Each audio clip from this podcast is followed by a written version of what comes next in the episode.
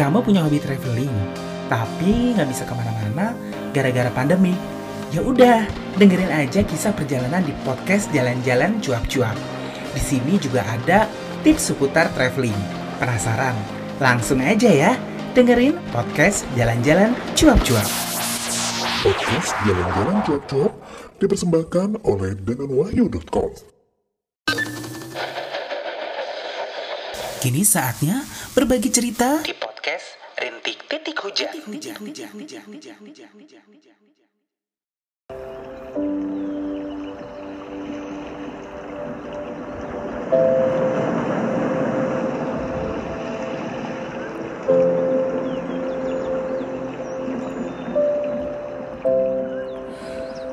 Assalamualaikum warahmatullahi wabarakatuh Selamat pagi, siang, dan sore di mana pun kamu berada Dan pastinya masih barengan dengan saya Hujan ya Di Rintik Titik Hujan. Kalau di podcast sebelumnya Saya membagikan cerita orang lain gitu ya. Jadi kalau kamu ingin berbagi kisah kamu Kamu bisa mengirimkan email ke rintik titik hujan di at gmail.com ya di rintik titik hujan at gmail.com dan malam ini kita bakal ngomongin apa ya? Sebenarnya ini adalah satu kegelisahan gue ya sebagai orang yang sudah tidak muda lagi. Jadi ketahuan deh umurnya berapa. Enggak, jadi gue jujur aja ngerasa gemes sih dengan kondisi negeri ini yang kayaknya sih uh, yang namanya kasus korupsi itu selalu ada gitu. Dan gue sempat berpikir, andai satu generasi dihilangkan di negeri ini gitu ya, orang-orang tua, pejabat-pejabat yang sudah tua-tua itu hilang gitu, akankah negeri ini menjadi lebih baik gitu? Karena mereka yang sudah terbiasa dengan yang namanya korupsi, budaya korupsi, budaya kolusi dan budaya nepotisme itu udah nggak ada.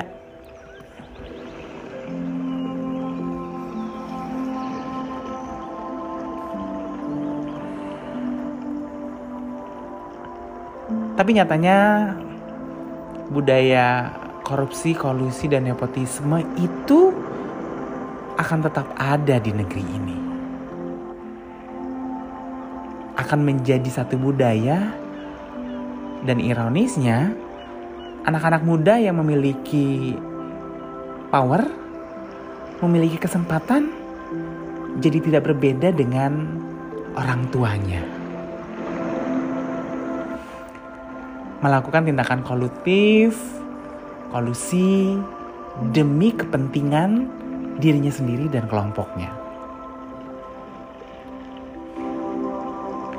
Well guys, gue gak akan ngomongin siapa pun, tapi gue akan bagi cerita lah gitu tentang satu kegelisahan gue sih sebenarnya yang uh, jadi ini juga pengalaman teman gue gitu. Jadi gue mau berkisah lah gitu. Jadi pada awalnya memang gue berpikir adalah anak-anak muda sekarang itu seharusnya itu jauh lebih memiliki integritas. Nah, gitu. Jadi nggak gelap mata, karena kan memang anak-anak zaman sekarang juga cita-citanya nggak konservatif seperti dulu.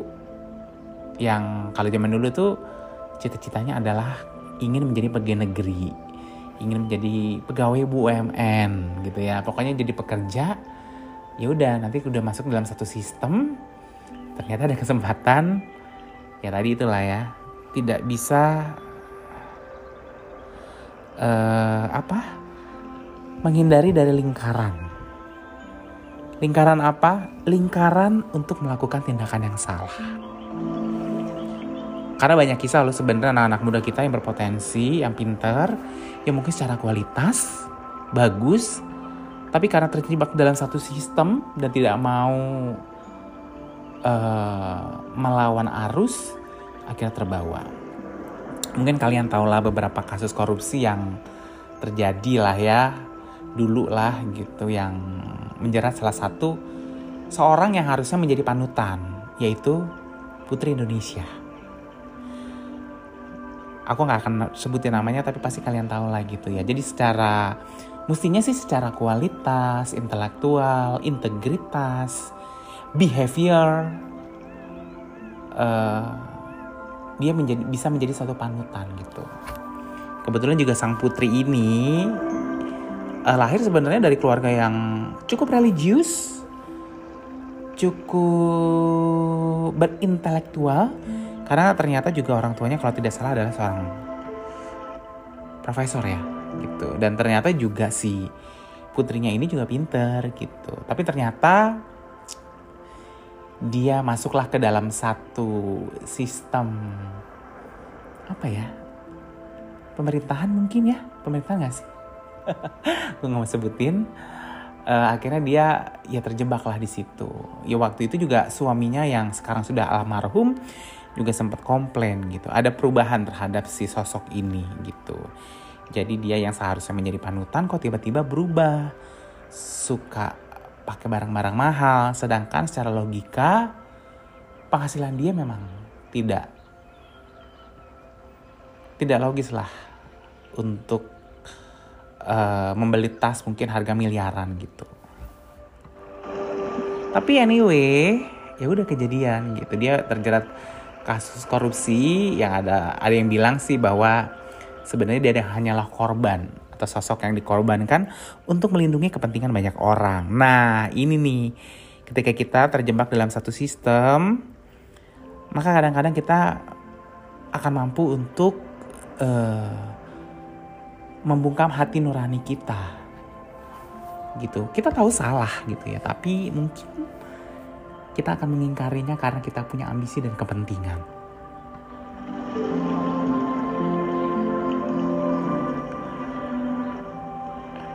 Jadi ini cerita teman gue gitu ya. Jadi gue juga berpikir sih dulu juga bahwa kita punya harapan lah yang besar terhadap anak-anak muda kita yang seharusnya itu berpikiran lebih global, lebih luas gitu ya. Tapi ternyata pada kenyataannya ya mungkin bisalah kamu lihat. Ini jadi temen gue tuh adalah jadi kita kan memang lahir bukan di geren, di generasi Z ya atau anak-anak milenial gitu. Nah jadi temen gue akhirnya dia sebenarnya tadinya bekerja di satu perusahaan yang nggak banyak anak mudanya. Kemudian uh, sistemnya juga masih biasa saja, belum terlalu mengadaptasi teknologi digital gitu ya terutama gitu. Akhirnya mendapatlah kesempatan di sebuah perusahaan yang mungkin bisa dibilang startup lah ya, yang cukup maju di negeri ini. Gitu. Teman gue ya berharap dong sebagai orang tua yang dini orang tua sebagai orang yang tidak muda lagi dan dinamis dan kita itu gue sama teman gue juga kita walaupun tidak muda, tidak berusia 20-an tapi kita tetap pengen dong gitu mendapatkan kesempatan untuk belajar sesuatu yang baru gitu. Nah, jadi teman gue masuklah di perusahaan ini dan posisinya dia adalah sebagai procurement gitu. Jadi bagian pengadaan. Uh, kira-kira bekerja satu bulan tuh ternyata dia banyak menemukan keganjilan. Teman gue bukan auditor tapi dia adalah tipikal orang yang menjalankan SOP secara benar dan bertanggung jawab gitu. Jadi kalau ada uh, umpamanya departemen yang ingin dilayani oleh si departemennya teman gua gitu bagian procurement pengadaan barang gitu ya harus melewati SOS, S, untuk melaku, harus melakukan SOP yang berlaku sesuai gitu. Jadi dia ketika berada satu bulan kok kayaknya banyak yang ganjil gitu. Uh, proses pengadaan barang tidak seperti semestinya gitu. Ada tindakan-tindakan kolutif, kolusif, kolup, uh, berkolusi, bersekongkol untuk kepentingan pribadi gitu dan paling parahnya sampai memasukkan dokumen dan email. Oke okay. Let's say temen gue sih sebenarnya bukan whistleblower gitu. Jadi ya udah dia cuman gini aja. Kalau ini emailnya atau mungkin datanya yang dapat saya tidak benar palsu ya saya tidak akan bisa memproses ini gitu. Akhirnya ya sudah dia nggak proses kemudian sampailah ke manajemen dan akhirnya manajemen jadi kayak sadar gitu bahwa ternyata banyak tindakan yang tidak semestinya di kantor ini gitu. Padahal sebenarnya di sini tuh mayoritas anak-anaknya adalah anak-anak muda yang baru lulus yang harusnya memiliki idealisme dan integritas yang uh, tinggi gitu ya tapi ternyata pada kenyataannya enggak gitu terus kita sempat bahas nih gitu. Kenapa ya anak-anak muda ini yang harusnya memiliki satu uh, integritas yang baik kok malah uh, malah jauh lebih pokoknya sama korupnya lah dengan pendahulunya.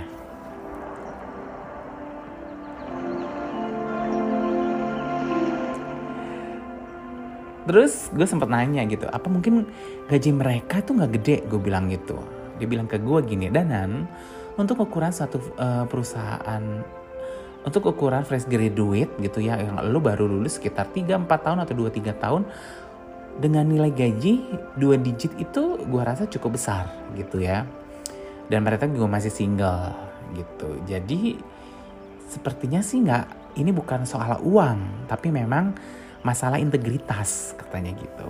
Wow menarik nih gue bilang gitu. Terus gue bilang e, apakah mungkin ya e, gaya hidup anak muda sekarang yang serba instan? Jadi memang sih kita ya anak-anak muda sekarang itu dituntutnya itu kalau bisa sukses pun instan gitu. Masih muda kaya masih muda tajir masih walaupun tajirnya terlihat tajir ya. Atau mungkin uh, masih muda dulu bisa jalan-jalan ke mana-mana gitu ya. Lo bisa nongkrong di kafe setiap hari gitu. Ya bisa jadi kata teman gue jadi kalau sekarang kan memang tuntutan kesuksesan apalah ap, apalah yang dilihat oleh orang lain atau yang terlihat gitu loh. Jadi kalau kita sih orang-orang tua dulu itu kesuksesan itu adalah ketika kita bisa mendapatkan pekerjaan atau karir yang bagus kemudian barulah materi menyusul gitu ya. Kalau zaman sekarang itu mungkin pekerjaan status pekerjaan itu nggak penting dan mungkin berapa banyak duit juga nggak penting tetapi adalah lifestyle. Lo bisa terlihat setiap minggu jalan ke mana tiap hari nongkrong di coffee shop apa lo bisa terlihat sangat mapan gitu ya pokoknya barometernya kalau kata temen gue yang masih muda adalah media sosial. Nah ini salah satu uh, fenomena gitu. Jadi memang ukuran sekarang gitu ya anak-anak muda sekarang ukuran kesuksesan itu adalah apa yang terlihat di media sosial gitu. Walaupun pada kenyataannya enggak gitu. Jadi secara secara secara kesuksesan secara berproses juga maunya serba instan gitu bisa dapat uang dengan cara instan ataupun mendapatkan sesuatu nah terus kita mau ngomong lagi dong gue Terus apa bedanya ya mereka dengan generasi pendahulunya yang sama-sama mungkin melakukan tindakan uh, berkolusi dan korup, gue bilang gitu. Gak ada yang beda kata temen gue, cuman beda versi aja. Gitu dan kita sempat berpikir apa mungkin ada yang salah dengan sistem pendidikan kita. Gitu ketika maaf sekarang mungkin orang lebih banyak terlihat sangat religius tetapi sebenarnya kan uh, harusnya orang yang beragama tidak melakukan hal-hal tadi ya gitu. Ya kata teman gue mungkin lah gitu. Karena sih sistem pendidikan kita memang tidak memprioritaskan bagaimana moral gitu ya, bagaimana mungkin norma, dan integritas. Hal seperti itulah kita kan tuntutannya adalah sesuatu yang serba terukur. Ya kalau orang bilang itu adalah hard skill ya. Lo pinter jago matematika nilai lo bagus, lo jago fisika dan sebagainya, sains gitu ya. Tetapi e, moralnya kita itu tidak pernah dipupuk. Mungkin mungkin sorry, Anda hafal Al-Quran tapi Anda tidak bisa mengamalkan apa yang ada di dalam isi Al-Quran. wow percakapan gue sama teman gue makin makin menarik ya gitu apalagi kemarin kedengaran lah ya staf menteri eh staf menteri staf presiden anak muda yang digadang-gadang mungkin menjadi akan menjadi uh, pemimpin masa depan uh, nyatanya melakukan hal-hal titipan. Gue bilang titipan apa? Mungkin sih gue yakin dia mungkin tidak tidak berpikir untuk melakukan itu, tetapi ada satu sistem, ada satu dorongan, gitu ya, ada satu lembaga atau mungkin apa pun itu yang mungkin dia melakukan hal itu dengan tawaran-tawaran tertentu gitu. Dan itu memang terjadi ya gitu. Di politik apa pun sih gue bilang gitu karena yang namanya politik tuh kan emang butuh duit gitu ya. Dan kadang juga uh, untuk mendapatkan dananya juga ya ada yang namanya bergen, tuker-tukeran, lobby-lobby dan sebagainya lah gitu. Jadi terus gue ngomong sama teman gue, terus berapa kasus yang lo temuin eh, seperti itu di perusahaan? Uh, gue surprising nan dalam waktu let's say dua bulan atau tiga bulan tuh lebih dari lima orang. Itu yang gue tahu gimana yang gak gue tahu dia bilang gitu dan ada yang terang-terangan loh maksudnya ngajak teman gue gini udahlah bu diinin aja gitu. Karena biasanya juga seperti ini kok gitu. Atau mungkin ibu mau berapa sih? Gitu tolonglah diluluskan gitu. Jadi hal, seperti itu loh. Ironis ya anak-anak muda gitu. Yang ya bukan lulusan luar negeri atau dalam negeri saja gitu. Tapi mereka yang sebenarnya itu har, uh, memiliki intelektual yang bagus gitu ya, memiliki latar belakang pendidikan yang bagus, nyatanya juga ya melakukan hal itu gitu. Nah, andai besok mereka memiliki uh, kekuatan atau kekuasaan yang lebih besar, tentu tindakan kolusif yang dilakukan juga akan lebih besar lagi kan?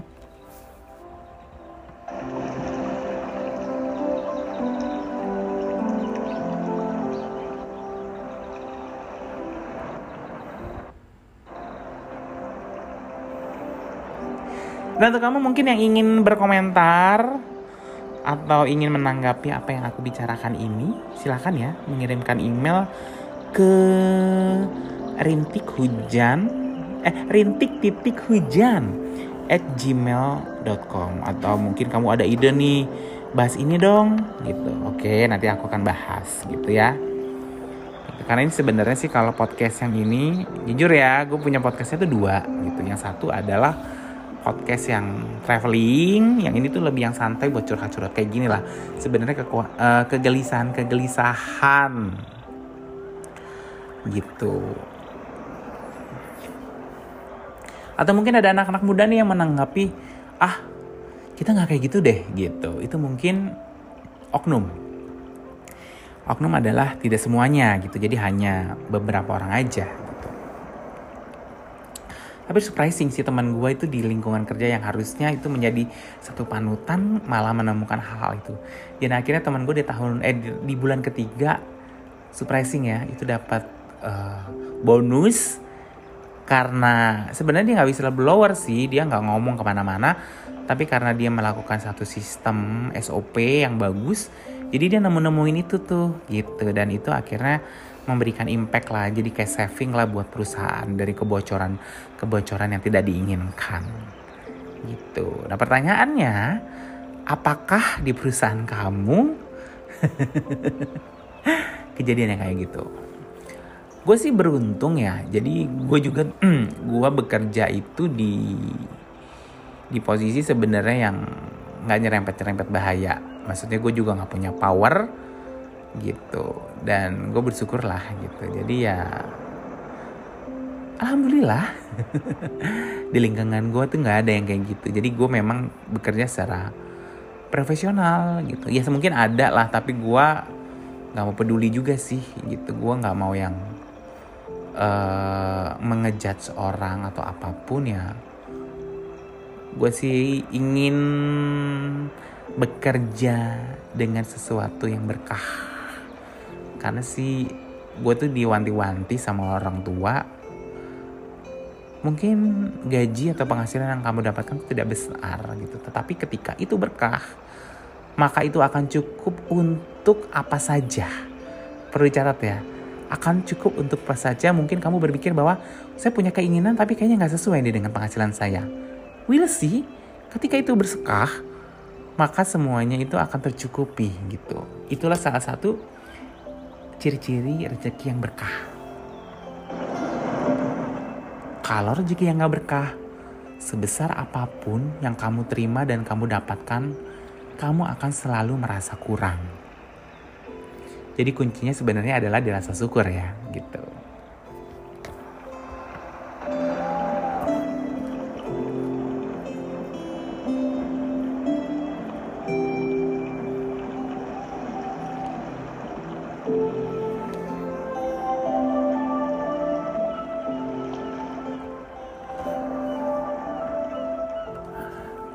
Kebetulan juga di lingkungan gue juga nggak banyak sih anak-anak mudanya jadi juga gue sih nggak oh tapi gini sebenarnya gini. Yang gue rasain adalah anak-anak sekarang uh, ini bukan di lingkungan gue aja ya atau mungkin di lingkungan lain lah. Kayak gini kayak uh, nyokap gue gitu punya uh, asisten rumah tangga yang mungkin masih muda lah umurnya milenial gitu. Jadi mereka itu kalau tidak dikontrol, mereka akan selalu sibuk dengan dunia media sosial. Gitu. Nah, jadi terkadang itu yang keteteran adalah manajemen waktu. Nah, gitu. Dan gue ngerasa sih bahwa ketika kita terlalu terekspos di media sosial anak-anak sekarang ya, gitu. Jadi mereka nggak ragu untuk kayak uh, terekspos semuanya, kemudian jadi kehilangan privasi gitu. Sebenarnya ini juga uh, nah perlu diperhatikan juga nih untuk kamu nih yang masih muda kemudian kamu mengumbar semua kehidupan kamu di media sosial terus besok-besok kamu ngelamar kerja. Sekarang itu HRD pinter. Untuk tahu sifat orang untuk tahu apa yang ada di kepala kamu dan di hati kamu itu gampang banget.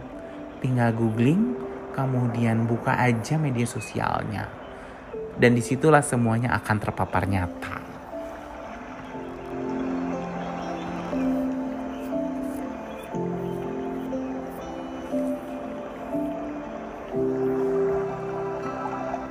Tapi gue masih berharap lah uh, kita punya masih punya generasi-generasi yang jauh lebih baik dari generasi pendahulu kita gitu ya. Generasi yang lebih jujur dan memiliki integritas kalau orang Indonesia gitu-gitu aja maksudnya ketika mereka memiliki kekuasaan lebih ketika mereka memiliki power gitu mereka belok nih. Beloknya apa? Ya melakukan hal-hal yang kalau gue bilang itu adalah mengikari hati nurani gitu. Karena sejujurnya sih sebenarnya kita sebagai manusia nih itu memiliki kemampuan untuk uh, mengetahui mana yang buruk dan mana yang baik. Gitu. Tapi terkadang ketika kita terpenuhi oleh semua ambisi hati nurani kita itu jadi tertutup gitu. Gak salah sih punya ambisi tapi paling enggak kita harus tetap memiliki hati nurani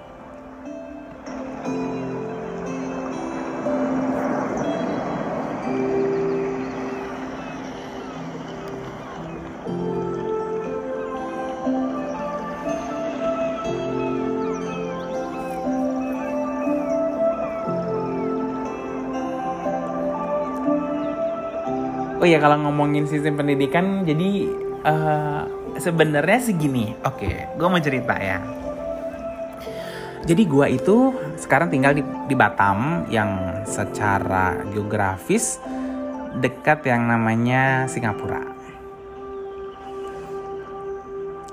Uh, kalau di kita tuh masih ada nggak sih yang namanya ospek gitu ya suruh uh, hari pertama masuk SMP, SMA atau kuliah terus disuruh lah kasih tugas sama senior yang aneh-aneh lah suruh bawa apalah gitu.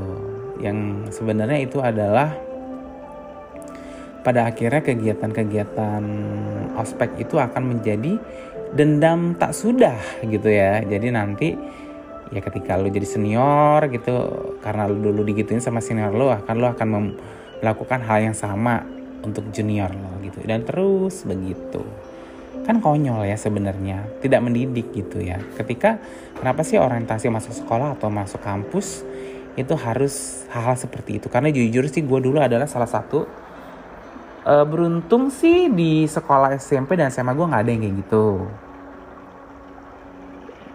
Kemudian tapi ketika gue kuliah ada gitu dan gue adalah salah satu mahasiswa yang tidak mau melakukan itu walaupun sempat diancam gue tidak bisa melakukan asistensi di laboratorium yang asistennya adalah senior gitu. Tapi gue is okay. Waktu itu sih gue nggak masalah. Gue pikir gue kuliah di teknik elektro angkatan pertama ya. Gue nggak akan mungkin asistensi dengan anak-anak teknik sipil yang waktu itu adalah senior gue. Nah dendam-dendam tak sudah ini tuh secara nggak langsung tuh kayak ngebentuk mental juga sih sebenarnya. Jadi kita uh, apa ya melakukan hal-hal yang sebenarnya unfaedah ya kalau gue bilang nah itu jauh banget ketika lo ke Singapura. Kalau di sana itu sistem orientasinya seperti ini. Jadi mereka mungkin yang melakukan hal-hal positif kayak dalam satu minggu ini kamu atau dalam satu hari ini gitu ya kamu sudah melakukan hal baik apa gitu. Hal-hal seperti itulah yang menjadi tujuan dari sebuah orientasi uh, masuk ke dalam lingkungan sekolah baru atau perguruan tinggi gitu. Jadi memang mindset yang mindsetnya adalah melakukan hal positif untuk orang lain gitu. Tidak melakukan hal unfaedah ya.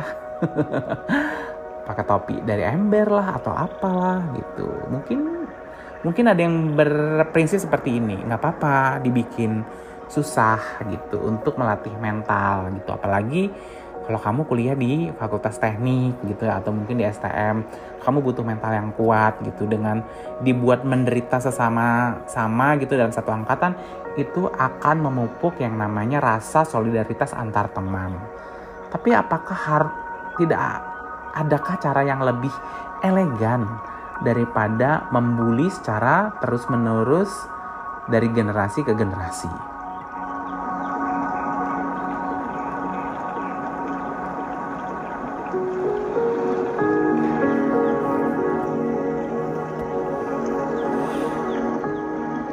Itu mungkin yang bisa menjadi bahan perenungan kita ya, gitu. Jadi sebenarnya adalah kuncinya pendidikan. Pendidikan itu mungkin sih basicnya atau dasarnya adalah dari rumah gitu. Tetapi belakangan uh, kita ini orang tua karena sibuk gitu ya selalu membebankan tugas mendidik itu adalah tugas sekolah dan guru. Padahal kalau kita mau uh, mau apa ya mau menyadari tugas sebagai orang tua mendidik adalah tugas orang tua. Gitu. Karena mendidik itu beda dengan mengajar. Ada banyak nilai di proses mendidik. Ada banyak norma di situ juga ada norma agama asusila gitu dan itu juga berhubungan dengan perilaku gitu makanya sebenarnya kalau kita mengambil hikmah dari social distancing saat ini adalah Ketika anak-anak itu tidak sekolah dan belajar di rumah, maka tugas mendidik itu kembali ke fitrahnya, ke orang tua, bukan ke guru atau ke sekolah. Ya mungkin ada yang bilang gini, ya tapi kan uh, tetap aja tugas-tugas itu dari dari guru gitu ya. Eh tugas-tugas itu dari sekolah terus disampaikan lah melalui gadget dan akhirnya dikerjakan di rumah.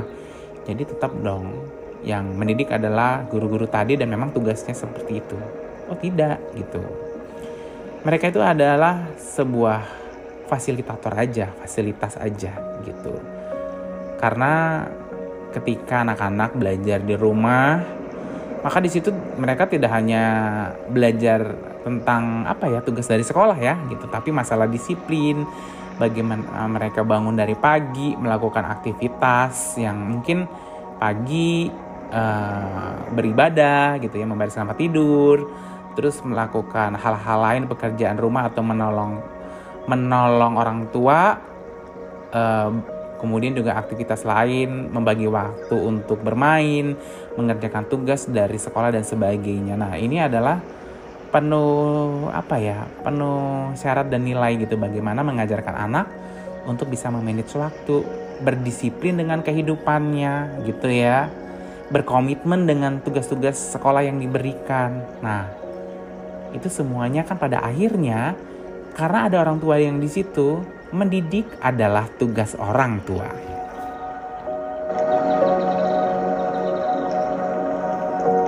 Nah, jadi nih, aduh, kayaknya pembahasan kali ini jadi berat ya, gitu.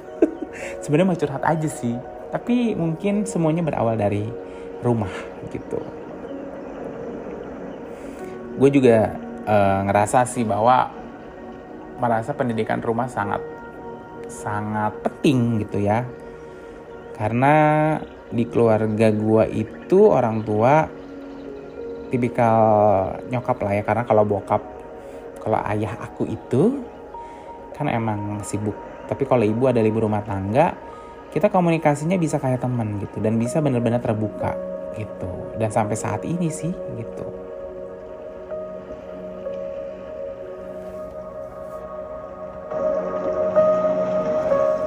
Dan ngomongin ngalur ngidul nih ke mana-mana dari generasi muda yang yang muda yang korupsi akhirnya ke mana-mana ke pendidikan gitu. Nah jadi mungkin kita dapat menyimpulkan bahwa uh, generasi apa pun seharusnya tidak hanya mendapatkan uh, apa ya pendidikan itu maksudnya kalau kita kan sekarang itu pendidikan itu yang dalam otak kita adalah pendidikan yang berhubungan dengan sekolah, sains dan sebagainya. Tapi pendidikan akhlak, perilaku, moral, norma gitu tuh uh, kita agak kesampingkan gitu. Karena jujur aja orang tua sekarang akan jauh loh bangga anaknya ranking satu daripada anaknya jujur. Ini nggak heran gitu kalau di kelas kamu pun mungkin pas sekolah itu banyak yang nyontek. Oke, ini menarik nih ngomongin masalah ketidakjujuran dan nyontek. Saya juga pernah lah berperilaku seperti itu. Jadi uh, saya dulu sekolah di satu sekolah pas SMP tuh nggak kenal namanya nyontek karena memang lingkungannya memang kita tuh lingkungan seperti ini ya. Kompetisinya sehat kalau aku bilang zaman SMP. Jadi uh, ya sudah kita berkompetisi dengan segala daya dan upaya kita tapi ketika SMA memasuki satu lingkungan baru. Sekolahnya beda gitu. Kalau SMP dulu swasta, SMA ini negeri gitu.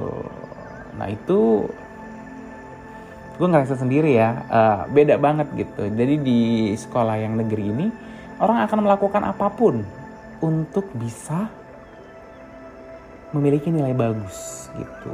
Nah, di situlah gue akhirnya pertama kali kenal yang namanya nyontek karena banyak yang nyontek teman-teman gue gitu. Dan awalnya sih mungkin akan menganggap ini ada satu kesalahan gitu ya. Tapi ketika menjadi satu yang lumrah ya udah it's okay lah gitu. Dan it's work gitu ya. Jadi uh, eh, gue juga dapat nilainya gede gitu ya. Bagus gitu. Yang unik adalah gini jadi ketika ujian nasional, zaman dulu kan masih Aptanas tuh. Kalau di waktu sekolah gue yang SMP yang masih sekolahnya itu masih anak-anaknya pada lucu-lucu lah kalau gue bilang jujur gitu. Kita ya jelang-jelang malam Aptanas itu adalah belajar gitu. Begitu SMA, kita begadangan bukan belajar, tapi nungguin bocoran soal. Dan gilanya it's work gitu loh. Kita dapat gitu dan waktu itu gue nggak akan sebutin nama sekolahnya ya. Sekolahan gue itu kalau nggak salah rata-rata danemnya itu masuk lima besar atau 10 besar nasional gitu. Itu bukan karena anaknya pinter tapi kompak. Kompak apa? Melakukan hal yang tidak jujur. Kita nunggu akhirnya kita dapat bocoran terus kita bahas rame-rame terus semua orang dapat gitu. Ya udah yang mau ya. Tapi untung sih teman gue beberapa masih ada yang punya hati nurani gitu jadi nggak mau gitu dibagi. Gue termasuk yang mau gitu ya. Nilainya gede gitu. Tapi ternyata nilai gede pun yang kita dapatkan itu kan sebenarnya adalah bukan mencerminkan kemampuan kita kan gitu. Itu sih. Itu ya. Gue kayaknya mesti refleksi eh apa bukan refleksi pijat ya tapi uh, bercermin sama diri gue sendiri lah. Iya ya bahwa secara nggak sadar kita kadang-kadang masuk ke dalam sistem seperti itu. Itu mungkin yang terjadi dengan anak-anak muda sekarang. Tapi beruntung lah gue sekarang kerja jauh dari hal-hal seperti itu. Jadi sekarang tuh harusnya gue lebih bisa mendengarkan hati nurani ya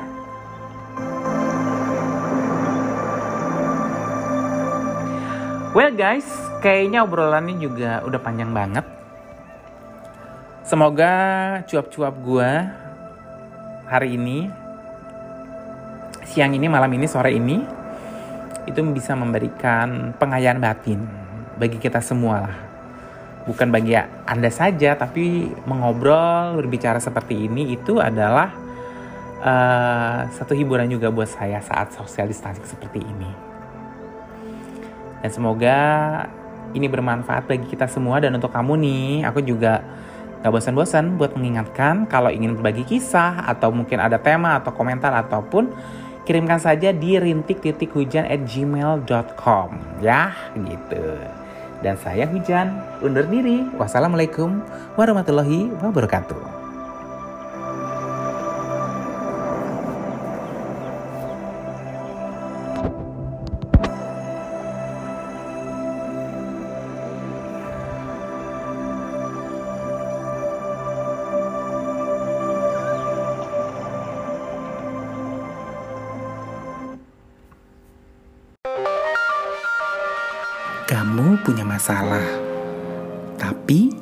Tidak tahu ingin bercerita kepada siapa.